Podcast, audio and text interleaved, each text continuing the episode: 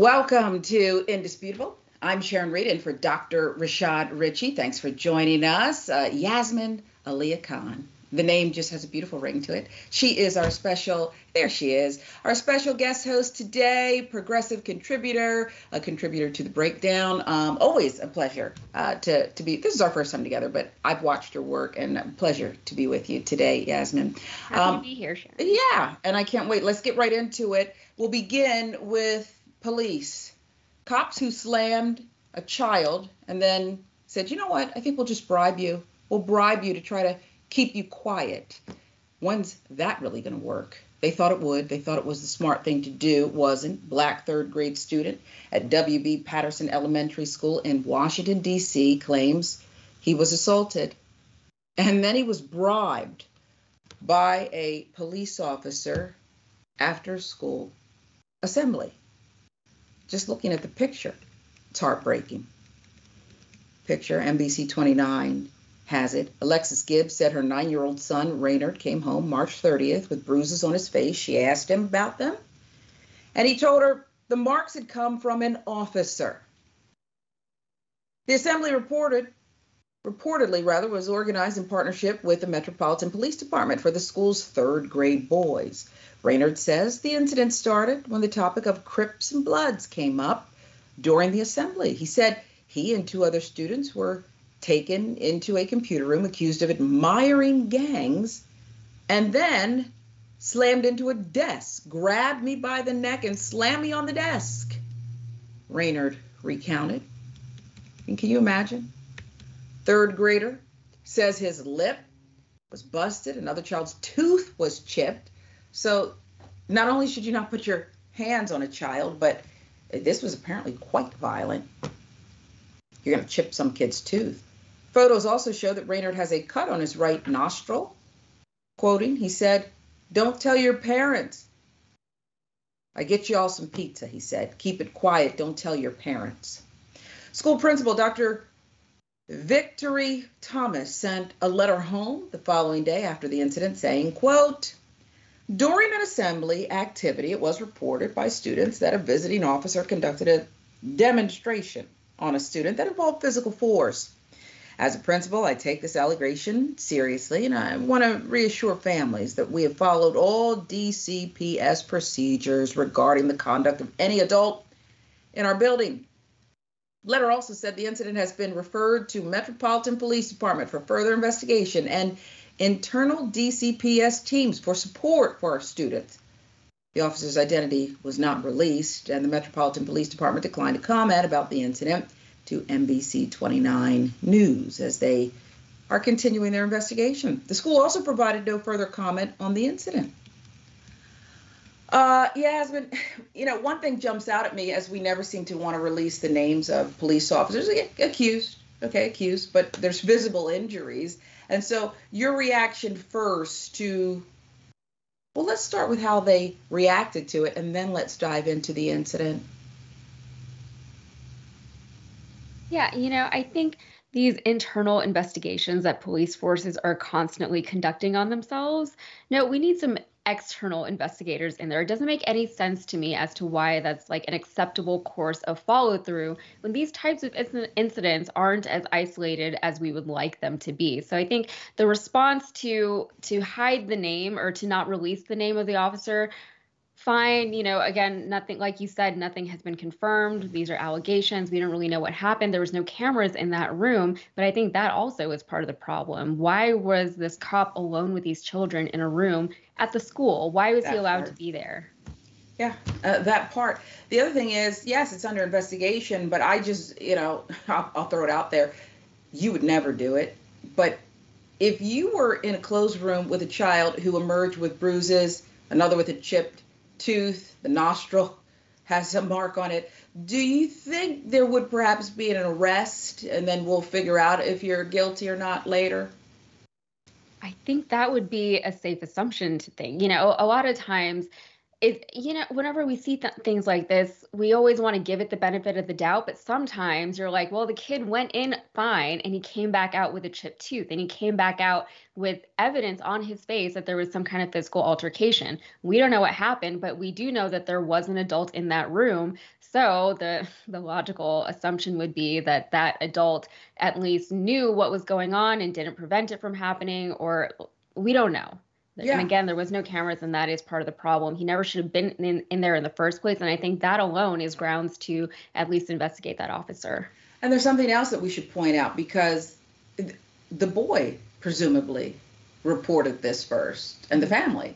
Uh, did, the officer didn't even report that something had happened. Nothing was said at all. So this presumption of innocence and benefit of the doubt, that's all great as long as it's for everyone. I happen to think police officers should be held to a higher standard, but if this is true, I think that's a dangerous person. Don't we need to know the name and more about these accusations? Yeah, I mean, and th- that's a great point. You know, the, the child is the one who had to say something. If that was a responsible adult, if let's say something happened with the kids, right, and the adult was in there and couldn't stop it from happening, he any responsible adult would have come out and said, "This is what happened. This kid needs help. This kid needs trouble." But allegedly, the opposite is what happened. That the adult was the one who inflicted these wounds on the child, and then he tried to bribe him with pizza to not say anything. So obviously he knew that this was going to look bad and he knew that something that happened something happened that should not have happened that is completely unacceptable. And that yeah. that is a good indicator. He didn't say anything.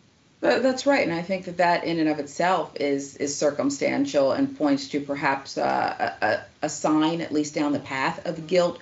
But I hear, based on circumstances, and I believe we see, uh, child abuse, an assault battery here and also probably a really bad police officer because everybody knows if you tell a kid shh don't say anything they're going to say something okay. So i don't know why you would even bother to do that with a child. Okay. So you you don't even that alone means you should not be a police officer if that's what you think was going to happen. I'll give you the last word.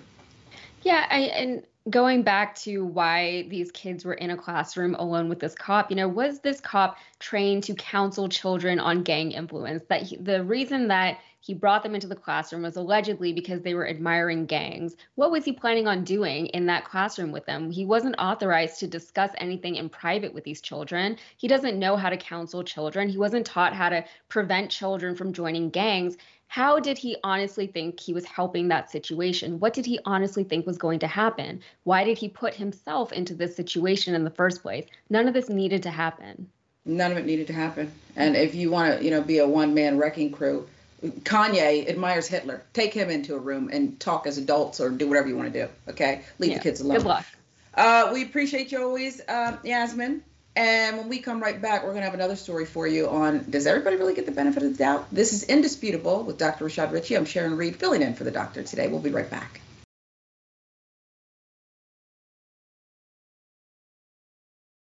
Welcome back to Indisputable. I'm Sharon Reed, and for Dr. Rashad Richey, the beautiful Yasmin Aliya Khan joins us today, a contributor to the breakdown. Always good to have you here as promised, um, that question, and it's rhetorical, of course. Uh, who gets the benefit of the doubt? Does everyone get the benefit of the doubt? Uh, not if you're a Black Harvard student, apparently. Mm-hmm. You'd be held at gunpoint, held at gunpoint, even though you're in the Ivy League. Let's talk more about this um, because it started with a prank. A swatting incident at Harvard University led to four Black students, best and the brightest. Huh. Happens to all of us. Held at gunpoint by campus police it all resulted from a hoax 911 call. Early Monday morning, four Harvard University students were sleeping in their undergraduate suite, trying to get as much rest as possible before the new school week began. But at around 4 a.m., they were awoken by noises banging on their suite door, commands for them to open it. They did, which is when they were confronted by five Harvard University police officers in riot gear assault rifles in hand. They were then instructed by the officers to raise their hands, exit through their rooms, and enter a nearby suite, all while officers pointed assault rifles directly in their faces. That, according to the Harvard Crimson newspaper. The victims of the hoax Harvard seniors, Kay, Cotton, Jasmine and Dunlap, David G. Madzivanyika, and Alexandra Renee. An officer later explained to the students that a false report was filed to the Harvard University Police Department. It led to them believing there was a threat in the building, hence the riot gear and assault rifles. According to the Harvard Crimson, Cotton and Renee both received a call from the police a half an hour before the raid, but they understandably did not answer since they were in the middle of a good REM sleep. The Harvard University police spokesperson, Stephen Catalano said this in an interview Threatening violence against occupants. The officers searched the Leverett house suite with negative results for an individual with a firearm or any persons acting in a suspicious manner. He said that to explain why Harvard University police were dispatched to the building. Again, this was a hoax. This was a false report. Well, there's more. We were all extremely scared. This is the students, particularly because my roommates and I are Black students, said Jared Cotton, who have been bombarded our whole lives with stories and images portraying how situations such as this ended up terribly. We felt our lives were in danger. We are traumatized, Cotton said. She was disappointed also by the lack of university wide response or acknowledgement. Being accosted in your place of residence warrants a university wide response, warrants the president's attention, warrants the dean of students' attention, warrants an email at the very least. Reportedly, the FBI is working with Harvard police to find the suspect in this latest swatting hoax. There is so much, Yasmin, to unpack here. They were in danger, their lives were in danger. Okay. Um, anytime police are holding assault rifles in the face of Black people, it's a heightened, and it should be a heightened awareness to the person who's on the the other end of it. Your reaction to the university president's statement, because I think Miss Cotton's right. I don't know why he wouldn't step before the cameras and command the attention of all of Harvard about this incident.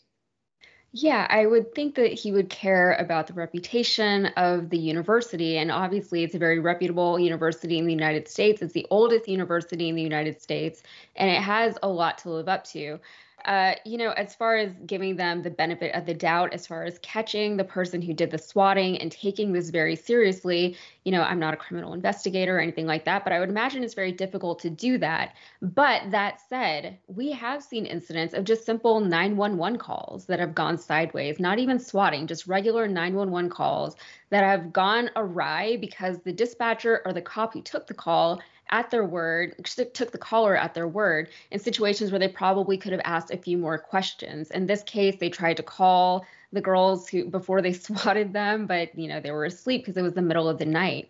You know, incidents like this one are obviously very disruptive and traumatizing for the victims, but they're also incredibly costly, right? It's a lot of resources and a lot of money. So you would think you can't expect them to care about you know trauma to victims because we know that they don't actually care about things like that but they do care about money and you would think that that would be more of a an a, an instigator as far as them getting to the bottom of things like this.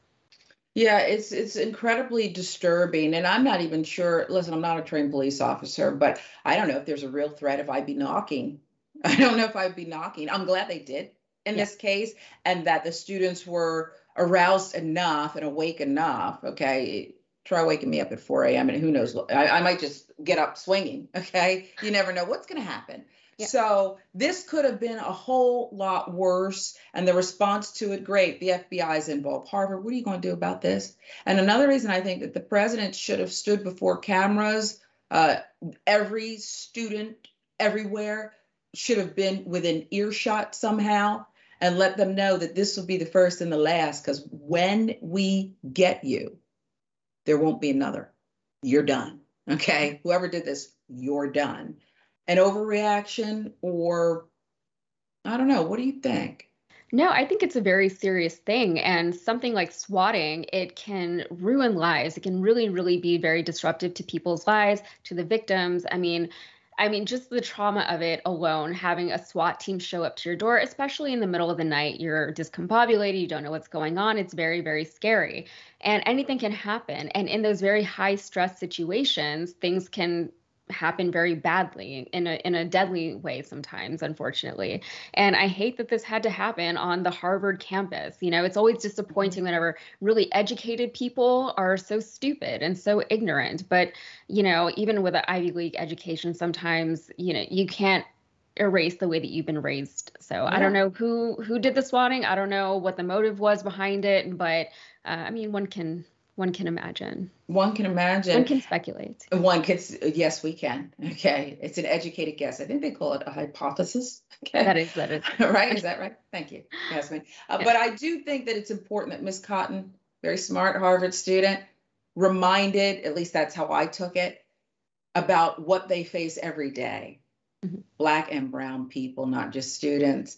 And I think it was important as she spoke out about what happened to her and her classmates that that we're already up against so much and it makes me wonder more about if harvard is a welcoming enough place welcoming enough and if they even realize what it takes in this case to make sure black students all students but black and brown students feel and are actually safe yeah, and whenever we think about Ivy League education, there's so much stigma that comes with it as far as people paying to get their children admitted into it and all kinds of affirmative action pushback that you get specifically with Ivy Leagues because they are very elitist. They are very exclusionary, and that's what makes them so elite in a lot of ways and so expensive, right? It takes a lot of work for people who are not, you know, the children of senators or whoever to get into these Ivy League schools, way more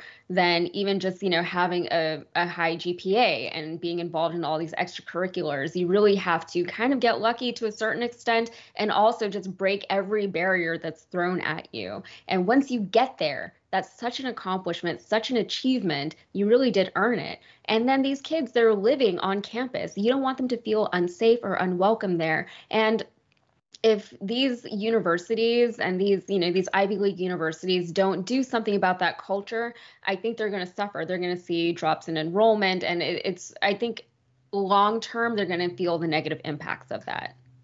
Yeah we haven't even discussed where harvard is located okay? It's not the easiest city you know? I, I once heard a basketball player who was drafted there say i'm not going there an NBA guy. Maybe somebody will remind me, Jordan, remind me who that was, but it probably wasn't the only one. Okay. I think Bill Russell could talk about, well, he could have talked about and did eloquently the experiences in the city. So there's so much that's piling up, right?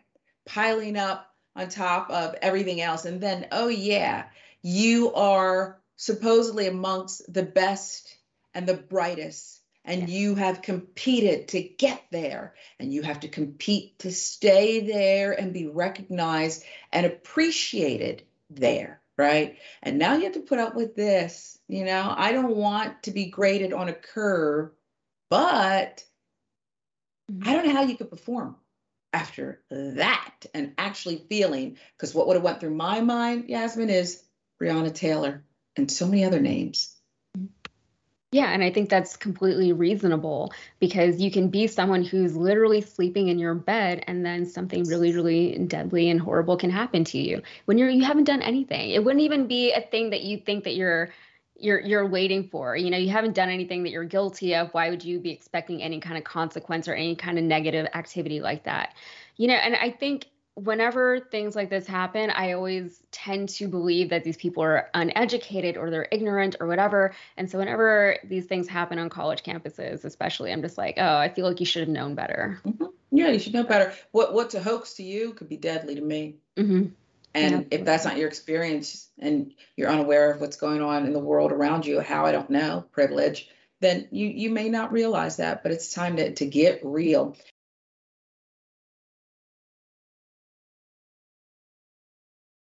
This next story is really a trip. Um, what's done in the dark will come to the light. North Carolina Democratic representative secretly switches to the GOP. Uh huh. North Carolina Democratic Representative Tricia Cotham is her name. She secretly switched to the GOP last week, cementing the Republican supermajority in the House of Representatives and Senate. Cotham won the deep blue Charlotte area seat by nearly 20 percentage points. That was just five months ago. It was a crowded Democratic primary. Don't forget that. Hmm, how long was this planned? Cotham told Your World she entered politics to be a public servant and stateswoman do greater good for all of the great state of North Carolina, having served previously for a decade and returned to office after time outside politics. However, upon her entrance to the caucus, Cotham felt her party had undergone a sudden negative lurch. Hmm. Quoting, I noticed some pretty big changes in the Democratic Party right when I got here, and it was very disturbing, she said, adding she prominently features the stars and stripes on her personal vehicle and speaks openly about her faith. I've used Jesus several times when I've led our chamber and house prayer. I was told you could never trust a Dem who wears camo. And just this week was called an amosexual. She called those attacks antithetical to what the U.S. stands for and cited her past work formerly across the aisle with Republicans during her tenure. Without Cotham and two other absent Democrats, Republicans were able to usher the bill into law. With Cotham on their side, Republicans will dominate both the state, House, and Senate, as well as hand the party a veto proof majority against the Democratic governor. Of course, Democratic Backlash against Cotham came rushing in as news broke of her party jump, many calling for her resignation.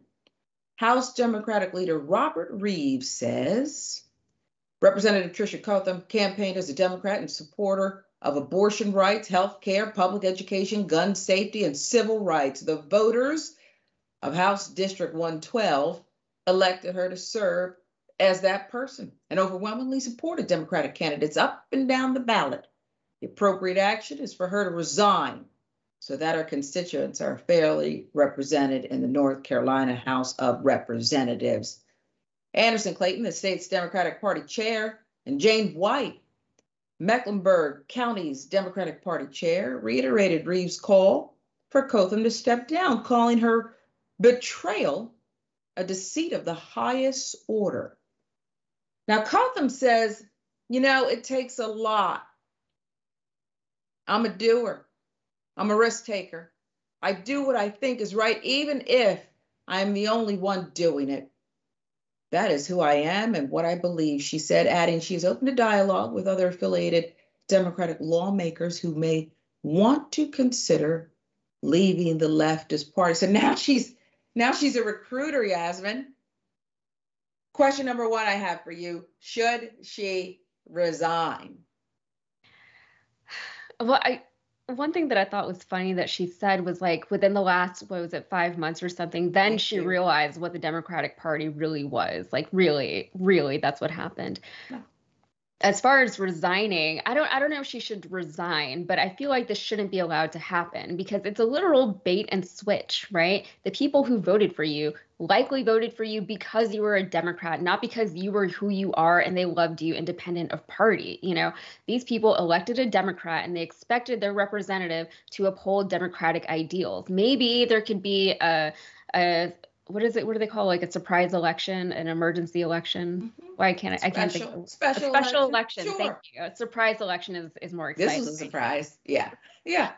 But yeah, I mean, but with that said, even if or if that doesn't happen, right? If they are stuck with this now Republican representative that they did not elect, or you know, that's upholding values that they do, do not support. Uh, we've seen Manchin and Sinema essentially switch parties without actually doing so, right? They can still be a member of that party and play for the other team. They just got a bad Democrat, and it's really, really unfortunate. I think this does call for like some kind of special election circumstance, though. I think you're exactly right. And it may, just hear me on this, call for um, some special investigating. And I don't even mean necessarily official, but I'd love to see some investigative journalism here. Because as we know, with let's take the aforementioned Sinema, follow the money, follow special interests, and you'll find out maybe what she believes because she never really says. She never really telegraphs anything because I don't think there's anything to telegraph. Yeah. And so this, you know, um, on this level, it just smells funny. That and the recruiting. Who got to her? Why are you so daft in not knowing is that the statement you put out? You don't know what's going on. That was your first point that you made, Yasmin, that you don't even know what the Democratic Party is. Okay. Uh, you know, I, I mean, come on. It, I know there, if I go to Chick fil A, which I don't really go to anymore. Okay. But I know there's no burgers there. I do know that. Yeah. I mean, it's, it, it kind of speaks to a bigger problem in this country, right? I don't want to get into a whole discussion about the flaws of the two party system, but this kind of exposes the limitations of having a binary party system. Just speak strictly speaking as like a numbers game, right? When you only have two parties, if you're not one, then you have to be the other. And for the issues facing Americans today, that's never that simple. And it comes down to representation. You know, you have issues like this one where you have Democrats flipping to Republicans once they get into office. Then you also have redlining and gerrymandering and everything in between. But we have a problem in this country of inequity when it comes to representation in government. And the result is that there's a lot more red in government than there probably should be. There's a lot more red than there are red people in the country. And in this case, Democratic citizens were actually able to win an election and elect a Democrat to represent them. And this was the quote unquote Democrat that they got. Yeah, I think you're once again exactly right. And I think that um, we're going to see more of these sneak attacks because that's what they really are. We can't win at the ballot box, and we believe party over country and everything that's real. And so we'll just do it this way. Much more indisputable when we come right back.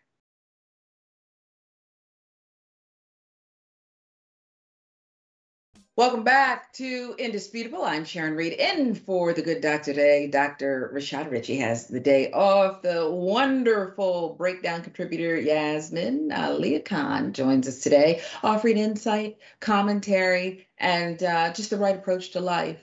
I think you got the right approach to life. I know it already. Yeah. Let's get some viewer comments, Yasmin, uh, about the cop who slammed the child and then tried to bribe the kid to keep quiet with pizza, which was dumb. We've already established that. Mickey C, silver haired dragon, says, How small of a man does one have to be to see beating up a little nine year old child as proof of his manliness? I say that small, Mickey. okay, but that's just a guess. It's just a guess. I think you're right. Jenny B, TYT member, says we have to do something about these cops and the quote power they continue to abuse over and over. So many of them don't deserve the authority they have. And that's really the key. It's one thing to get a job, wear a badge, carry a gun.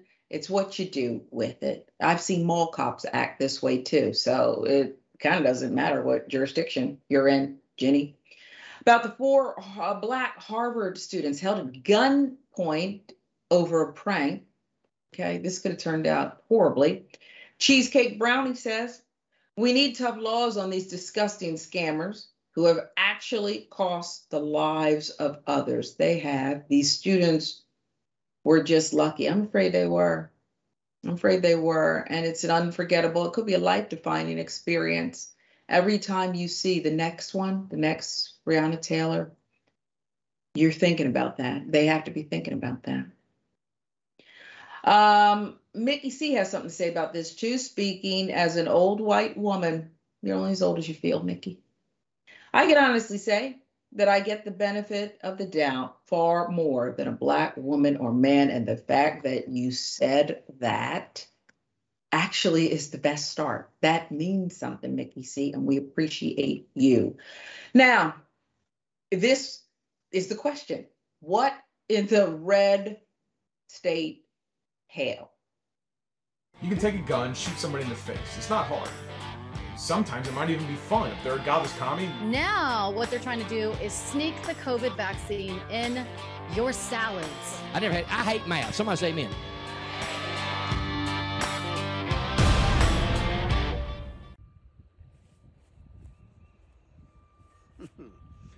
Grandpa's feeling a little frisky today. Let me uh, say something to all you and be as clear and concise as possible.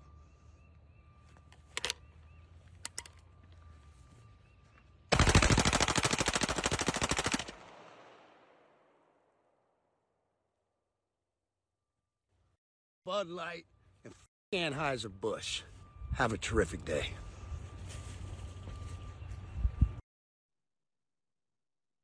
I see a lot, but the worst of TikTok is better than that.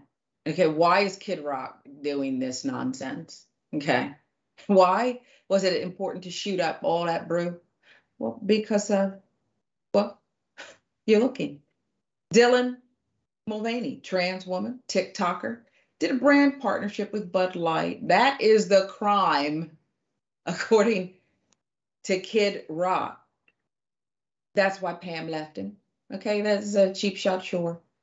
But I mean what I say. You wonder why it was just such a quick man. And she said, Tommy Lee is better than this. This is why. This is why. An old picture of Kid Rock, though, um, offers some irony. Can we put that? Who's this? Is that Bob Ritchie or a lookalike?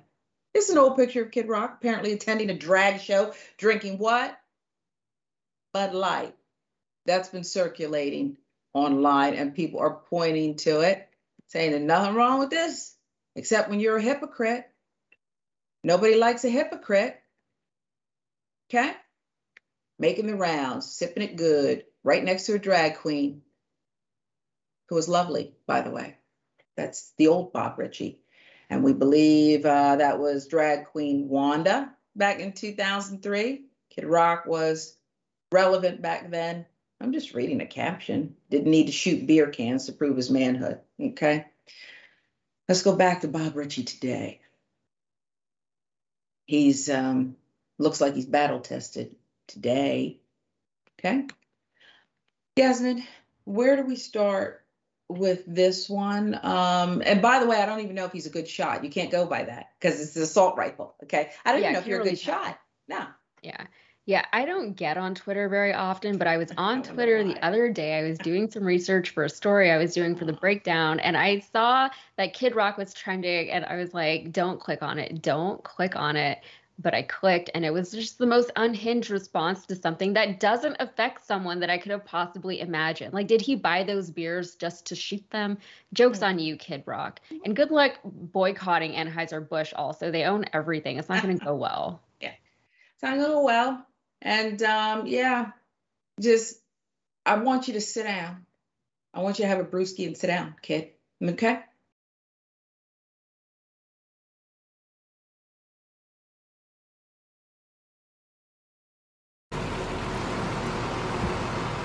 Ready? Yeah.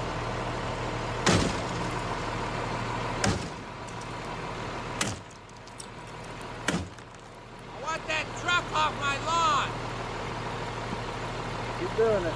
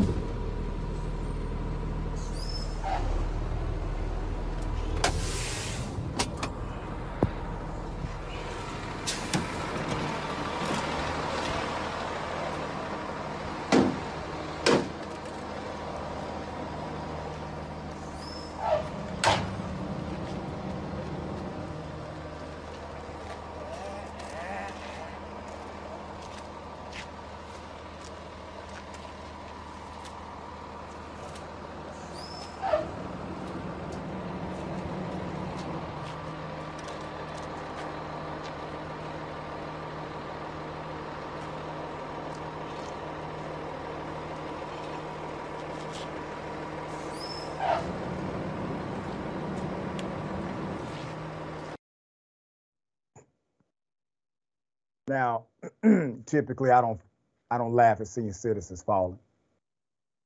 Um, everyone should have saw that coming. Let's put up the picture full mass here. Uh, the male Karen obviously upset at wet concrete. Uh, you see that wind back he's doing? I mean, look at the action of the swing here. Okay? Not a lot of power in the delivery, but man, he gets a 10 for effort. And then after he commits felony destruction of property, over $250 is a felony, he then goes on and steps into the wet concrete. Um, something that, you know, young man like myself would not have attempted. But he did. He tried his luck. Uh, report has it his left foot is still stuck in that damn concrete. All right. Um, we don't have a whole lot of information about this other than the man did not want the concrete poured on that street. Said the truck needed to leave. Well, they look pretty official to me. I'm sure they had a permit somewhere. Uh, AB, can you explain, as a law student, how destroying property is not an effective legal remedy in a conflict like this? There's a tort action that can be brought if if there's adverse property damage to his yard, but going out swinging a hammer, breaking the property of the other person, not going to help you in court. Um, Trump was probably right. Um, the country is going to hell because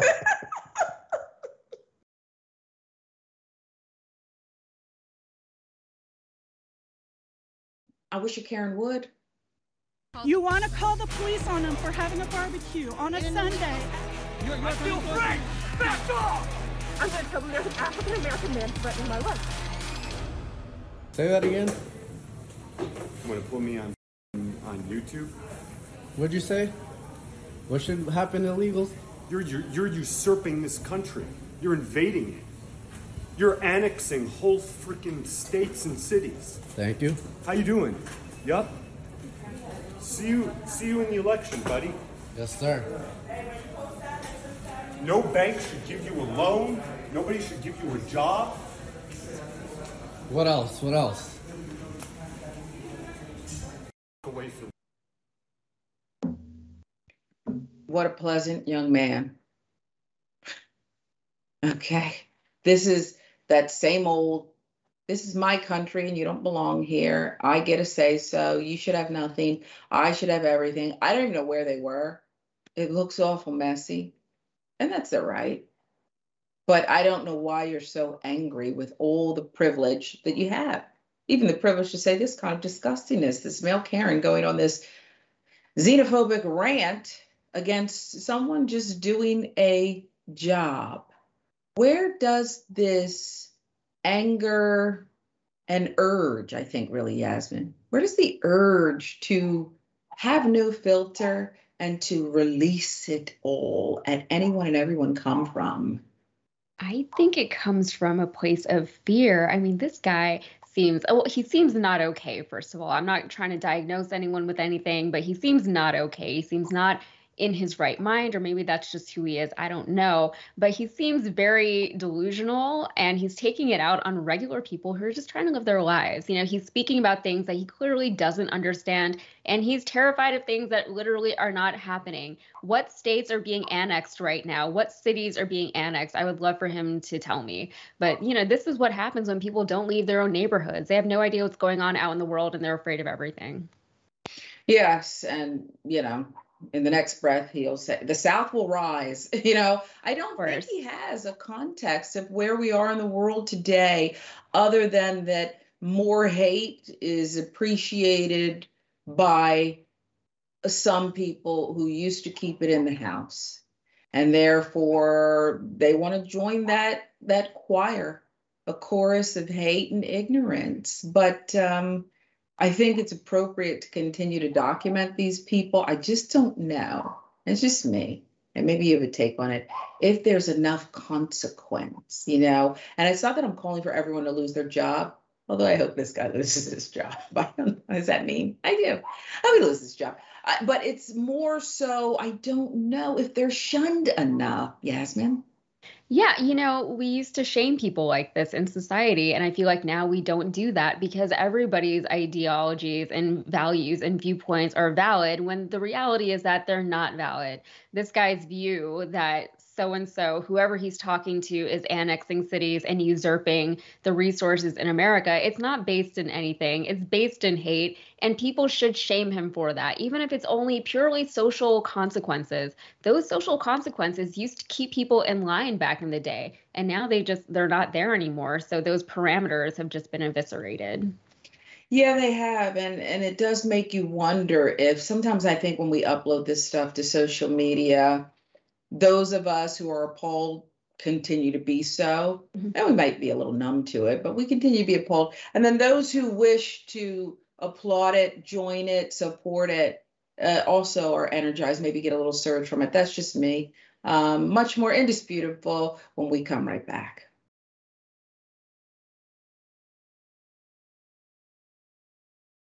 Welcome back to Indisputable with Dr. Rashad Richey. Dr. Richey has the day off, so it's me, Sharon Reed, filling in alongside the beautiful Yasmin Aliya Khan, who is our special guest co-host today. Does it bother you sometimes? And I don't know, because some women say, I don't want to be known as the beautiful or the lovely. I do it anyway.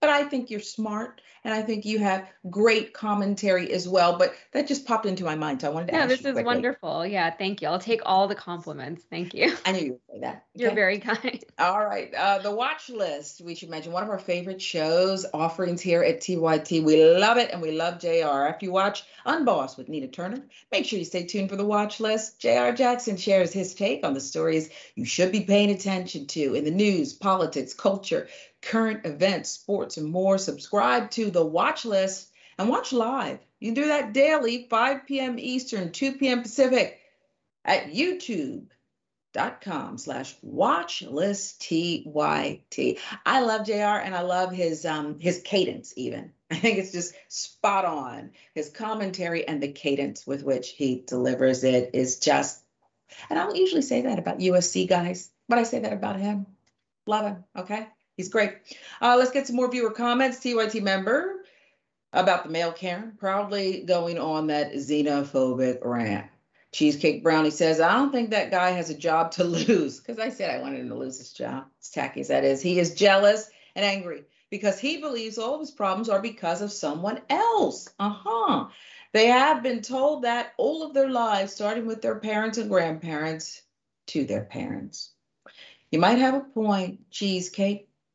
About Kid Rock shooting up a perfectly good case of beer over some nonsense. Okay, the new Kid Rock. Whew. Richard B says, I feel threatened. And that about does it. Tyler Hackner says, all these male Karens with the privilege and power they have, and they're still mad. Okay? Still mad. And more about Kid Rock. Soul Life says he's a Trumper now. Their minds only go back to 2016. And it's that part, Yasmin, that I think really gets to me. You don't, I do think people change and they evolve, but you don't have this whole out of body experience, I don't think, without a major trigger in your life. And I'm still having difficulty realizing that Donald Trump for people, Donald Trump, this is a crazy conversation, okay, but it's real. We've been having it for five years or so, is, you know, somehow their trigger. It's just fascinating to me. But we'll move on to this case, which has many twists and turns, it seems. Jonathan Majors, uh, the case is not dropped. Okay, he's on top of the world, at least he was days before the incident, maybe even a day, 24 hours before the incident in New York. It's been weeks now since actor Jonathan Majors was arrested on assault and harassment charges. The Army pulled recruiting ads featuring Majors. Hollywood is yet to weigh in to these allegations, which are quite serious. Let's get it real, they're serious. According to the New York City Police, Major, star of the recently released Creed 3 and Ant Man and the Wasp, Quantumania, involved in a domestic dispute with a 30 year old woman.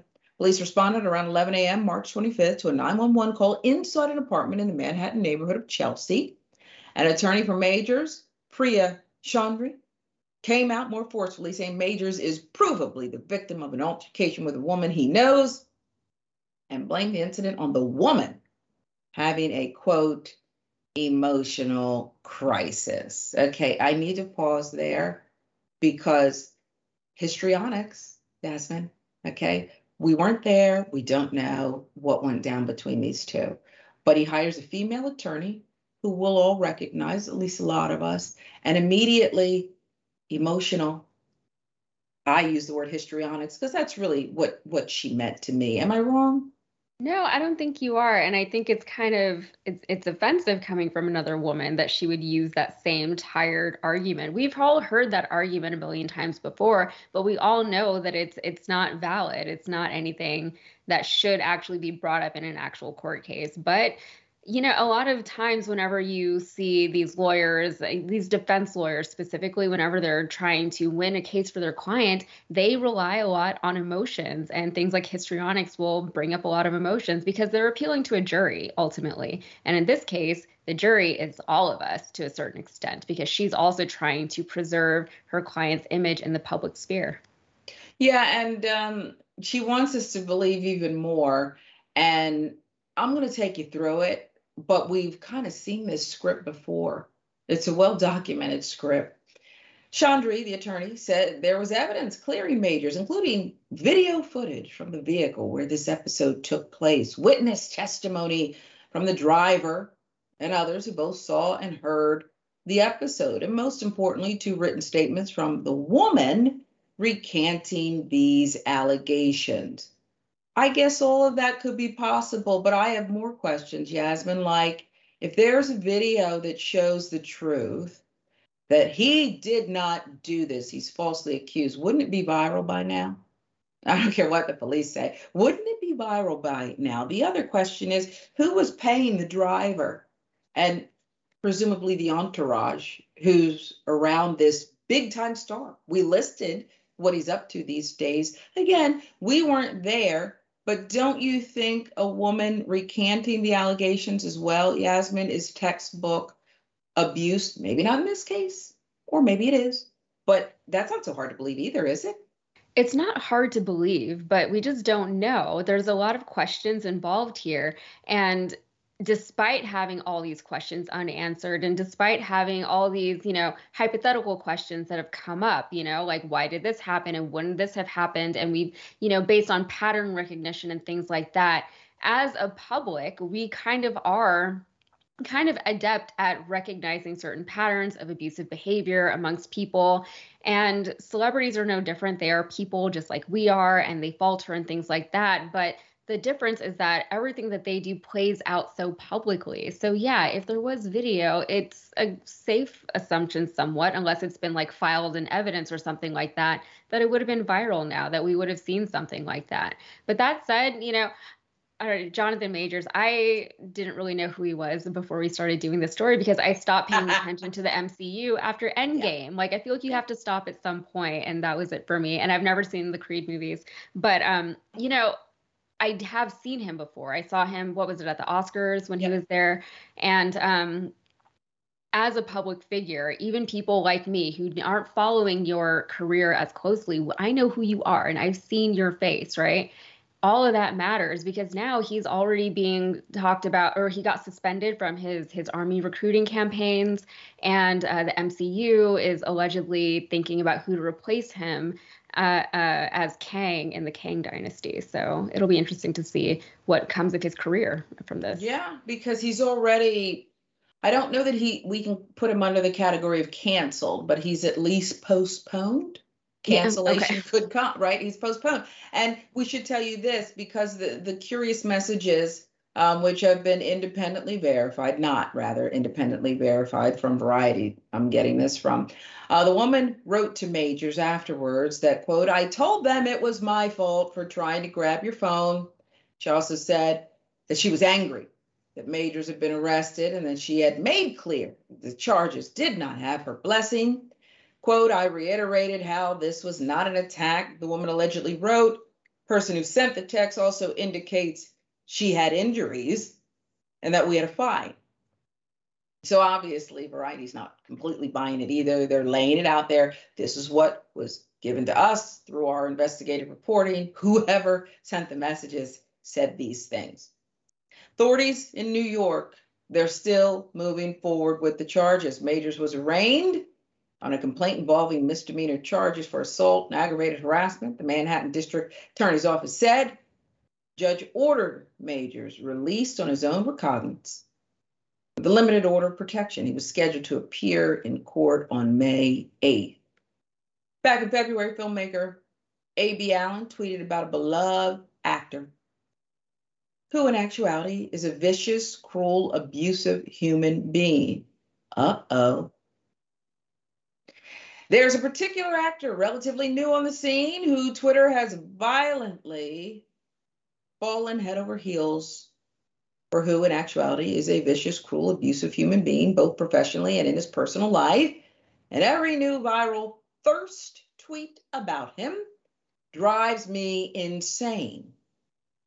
Following the news of Major's arrest, a user tweeted, Now we know who this tweet was about, with a screenshot of A.B. Allen's previous post.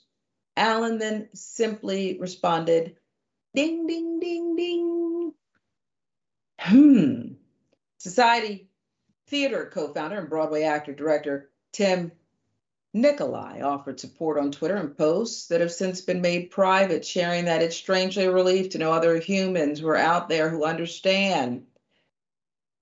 Nikolai continued saying that many in Yale and New York City communities, later specified to be 2012 to 2017, graduates from NYU, Juilliard, Yale, consider the actor a quote, sociopath and abuser.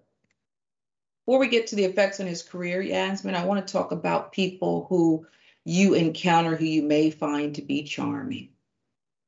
They seem like great people, right? They seem like they're just wonderful. And so, on your gut, you don't want to believe things about them. Or perhaps the people who accuse them seem perfectly competent and able to hold their own. Doesn't mean it's not true. And so I wonder what you think about some of the riddles that were posted and some of the guessing game and the underlying things that are being put out on social media. Uh, it's difficult.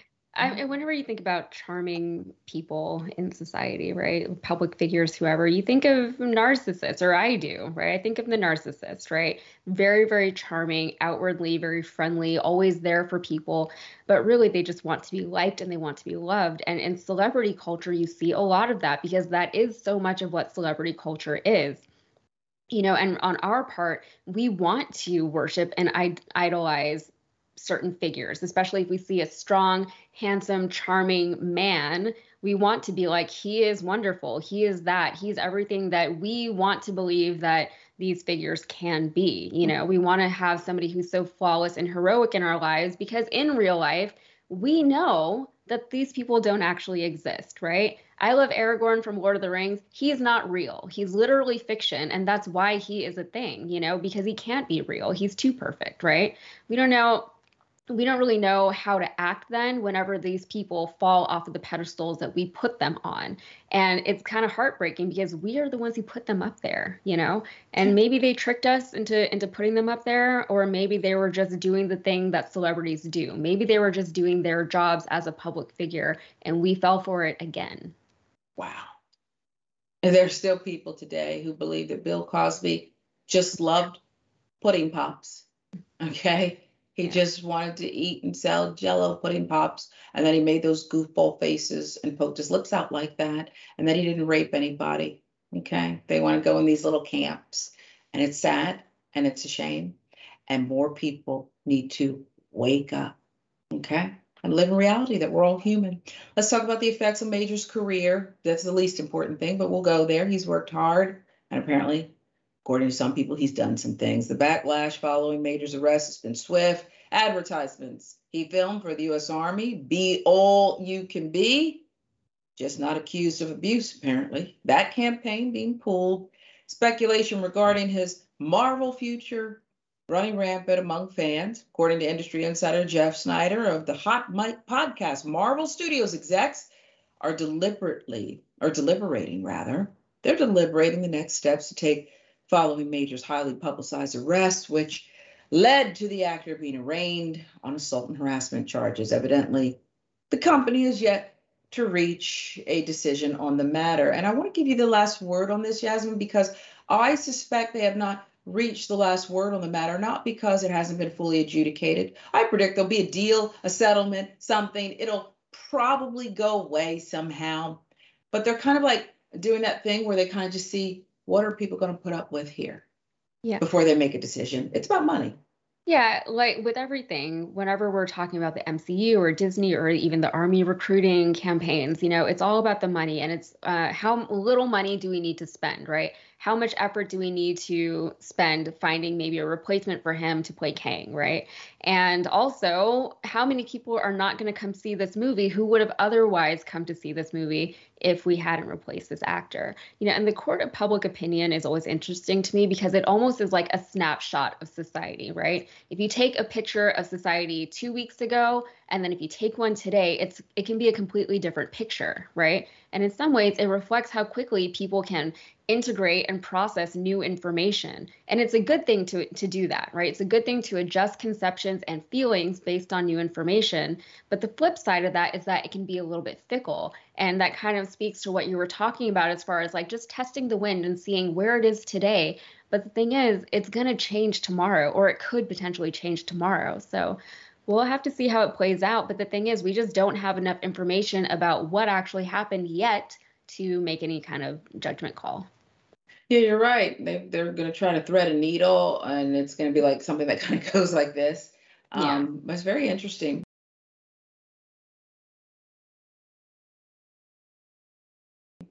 So Don Lemon has had a, a stretch of um, Don.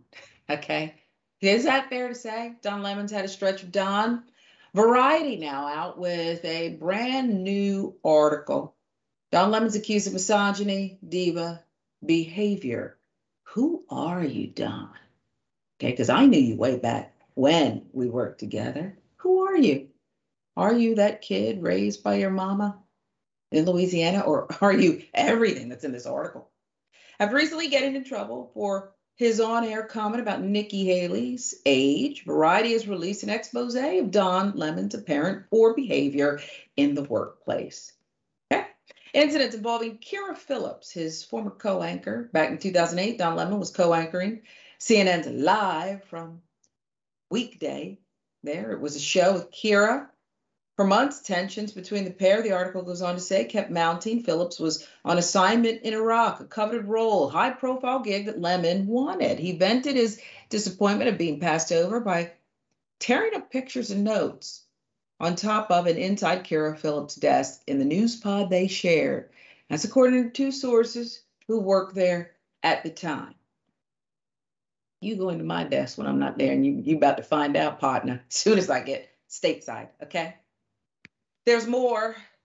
When Kyra Phillips returned from Iraq, things only got weirder. One night, while dining with members of the news team, she received the first of two threatening text messages from an unknown number on her flip phone that warned, Now you've crossed the line and you're going to pay for it. Phillips was visibly rattled, quickly enlisted CNN's higher ups to identify the sender. Remarkably, the texts were traced back to Don. Don Lemon wrote that. That was according to the same sources. Hmm. More alleged misogynistic behavior. Lemon called one of his producers fat to her face. Not long before he was identified as sending threatening texts to Phillips, he mocked Nancy Grace on air, mimicked her. That shocked fellow colleague. Grace declined comment, but a person close to her tells Variety she, quote, thinks he's an ass and that he was always rude, dismissive, really unfamiliar with the news content being discussed. That was the beginning of when you knew that Don was kind of volatile and didn't say good things about women, says a witness to the Grace incident. 2008. He was upset that Soledad O'Brien landed the gig of hosting CNN's high profile Black in America docu-series. During an editorial call attended by roughly 30 staffers, he suggested O'Brien isn't black, according to witnesses who found the characterization wildly offensive. Quoting, Don always wanted to be front and center on anything high profile, especially anything involving race, says a colleague. Now, O'Brien, who was not present, tells Variety, and this is what I like about Soledad. She just goes on the record and she's at a point in her career where She's just going to tell you how she feels. And she really doesn't care how you feel about the way she feels. Okay. she feels she's earned the right, I think.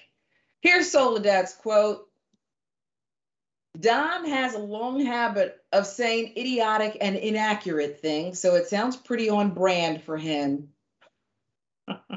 okay.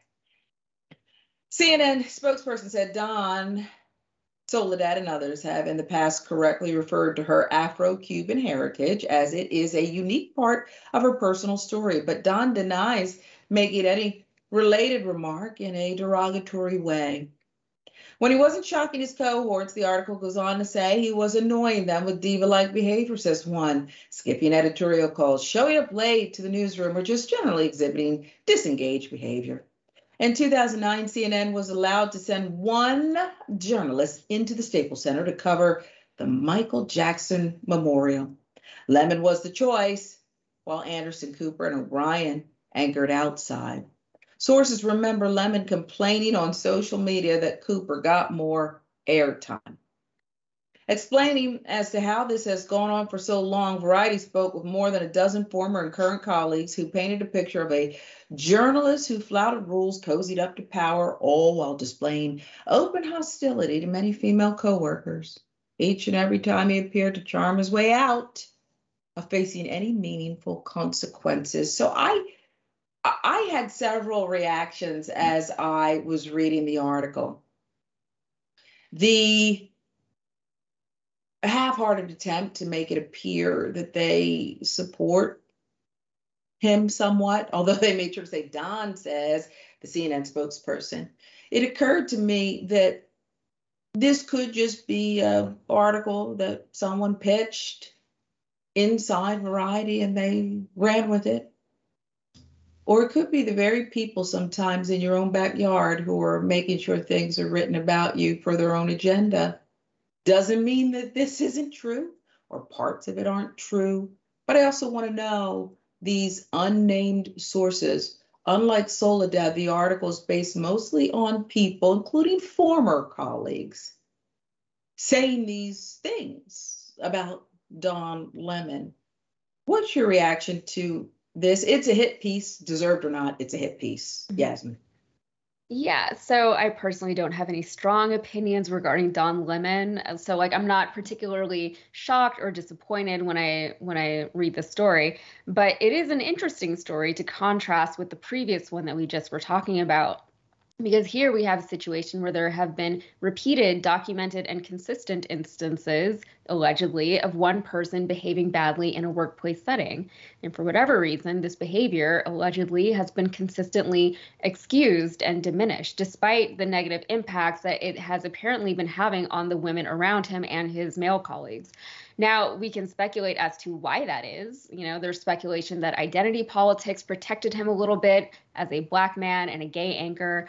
Uh, there was also what we were just talking about that networks will do as little as they think they need to do or they'll do as much as they think that they can get away with in other words. So it's easier to keep don lemon on cnn than it is to replace him. But honestly is it that hard to replace him? I feel like just get another anchor.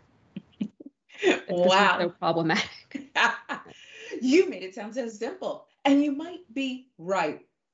What i glean from this mm-hmm. is less about lemon and more about poor management for perhaps decades okay it's really not that hard to lead it's just that a lot of people who aren't cut out for it or aren't held accountable are placed in these leadership roles. I mean, that's my take.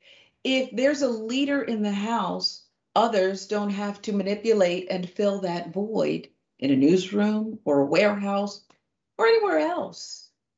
It really is that simple. If you have children, I have a child, a daughter.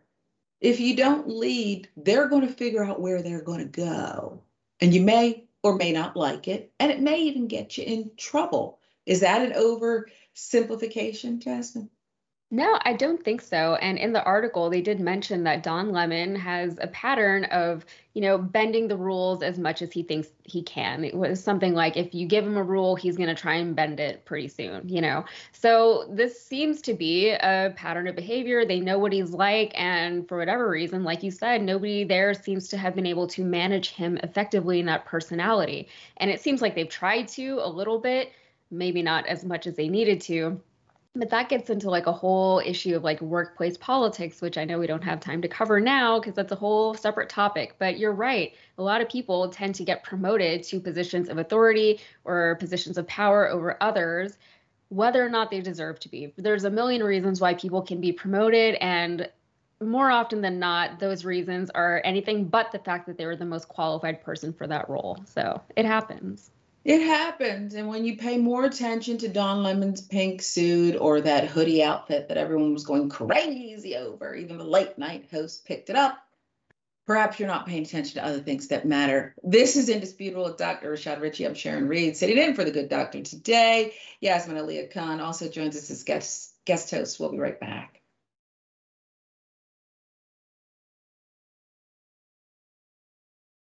Welcome back to Indisputable. I'm Sharon Reed and for Dr. Rashad Richey, Let's get you some more viewer comments. Uh, first up, Jonathan Majors, not off the hook, charges not dropped. And that assault case out of New York, TYT member Valerie says, well, let's not forget how much Ezra Miller got away with. If Majors is treated more harshly, the possibly racist double standard will be clear. And I think this is the point I'd like to make. You do know both things could be true. Okay. You could be called out, treated more harshly by law enforcement, and maybe have done something. Maybe not as much as they said. Maybe you did exactly that. But Yasmin, I think you're right. We just don't, we don't know yet. About Variety's, Don uh, Lemon accused misogyny, diva behavior expose. They spent a lot of time on this story. Okay. Spent a lot of time on this story. YouTuber Mosquito Bite says getting in big trouble used to destroy your chance of a political career. Not anymore. Are you saying Don should run for politics? Maybe. I know somebody who's proof that you don't have to read much. You don't have to do any of that. Okay, so maybe you're right. Uh, let's get you one more. YouTube member, Bob Tricky2. Oh, love for you, Sharon. I did not choose this one on purpose. Love the show and hope the doc has some good time off. Happy Easter. Well, thank you. Appreciate that. And he's earned it. Now, Donald Glover, keeping it real. Tina Fey admitted I was a diversity hire. This just, this, there's your headline. Okay. Let that marinate, if you will.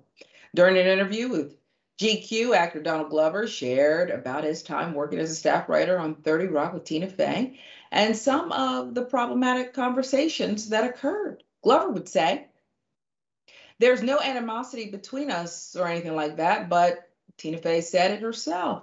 It was a diversity thing, said Glover, from a 2018 New Yorker profile of Glover. He noted that his own skin color had surely influenced his career, beginning with his first job as a writer on 30 Rock.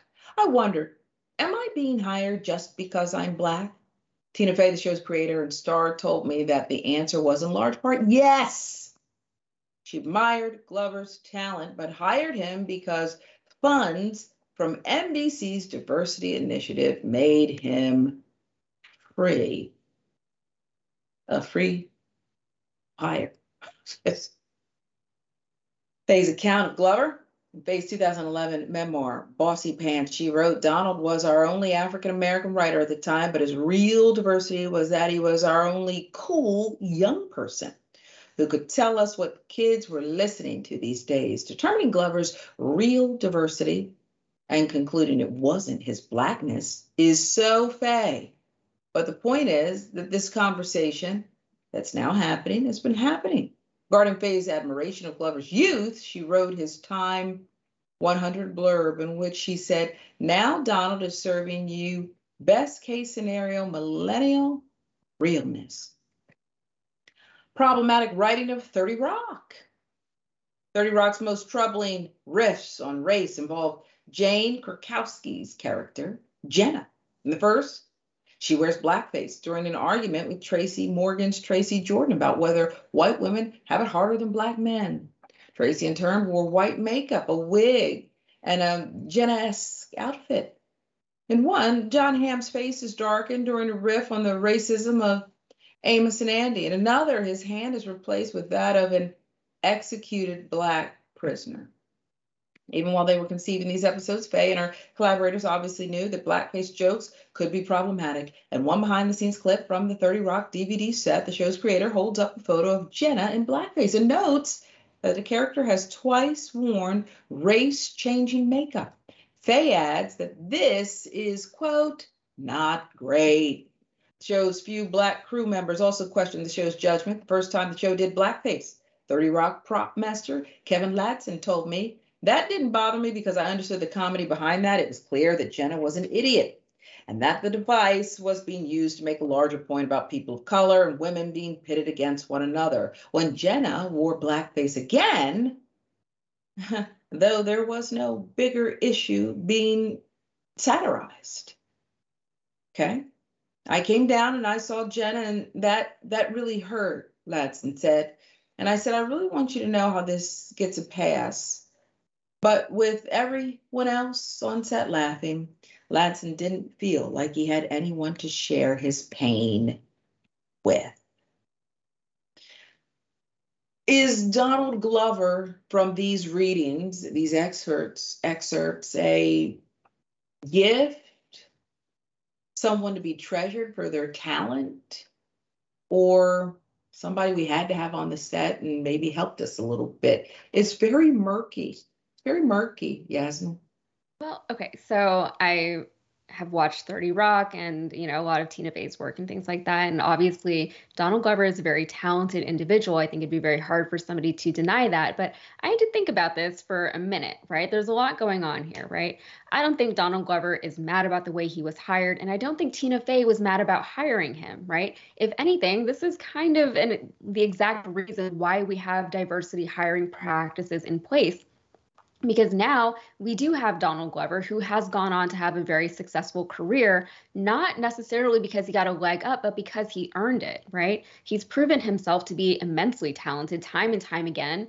And now I don't know if somebody less diverse and more talented was perhaps passed over for the job so that Donald Glover could have it, but I don't think Tina Fey would have hired him if she didn't actually want him there right? She was the head writer at, at SNL, and 30 Rock was her show. And it was her being the head writer on an SNL like show. She knows what it takes to put together and lead a team of writers, and she knew what she was looking for. And I don't think she was going to take any chances with 30 Rock. I think you're exactly right. She's a very important person at NBC, and if she didn't want to marry, wouldn't have been there. Period. Yeah. Probably if she wanted more money for another hire, she would have gotten that too. I I don't know if this is the right thing to say, but I I I prefer people who tell me the truth. He asked if he was a diversity hire or whatever the question was. She said, Yeah, this is yeah. what went down here. And I think that you're exactly right about Donald Glover, who's somewhat unbothered by this and who now has hired a ex-president's daughter to work at his company. Uh, maybe Malia Obama is the best ever who's developing this thing. Or maybe she's good enough and qualified and has a pedigree and he gave her a chance because she's an ex-president's daughter. I'll give you the last word. Yeah, you know, I know Tina Fey gets some flack for the things that she has said and the things that, that she's written on occasion, but overall, I don't think that she's not an ally or I don't think she has bad intentions whenever she does things like that. And the instance with the blackface on 30 Rock, the first time it happened, I don't actually remember the second time, but I do remember the first time. And it was, it was within context and it was making a bigger point. And the character, Jenna, she is very that, you know, to not think about those consequences. And I think it's still important to have those kind of conversations uh, conveyed through art, right? Through media and entertainment, because people look at it and those examples stick in people's minds better than like reading an article or something about like why blackface is bad. You know, it helps people to see things play out sometimes. And I'm not making an argument pro blackface just for the record, but I'm yeah. saying that we can and should, and we do, I think, overall learn from these things. Tina Fey even said herself, it wasn't great that we did all that. So I think uh, overall, we should, whenever we're judging art, we should be a little bit um, considerate of the context also. I think you're right. And art helps a lot of people learn who weren't looking to learn. Okay, they just liked the show and they got hit with that. So there you have it. Uh, quickly tell people where they can find you, Yasmin. Yeah, you can find me on Instagram at uh, at Yaz K Y A Z Z Z Z Z K five Z's, and also on the Breakdown, the Tur- Young Turks, the Breakdown channel on YouTube. I'm there. Wow, we love you. Love your commentary. Can't wait to do it again. Thank you so much. This is Indisputable. I'm Sharon Reed, and for Dr. Rashad Richey. He's back tomorrow.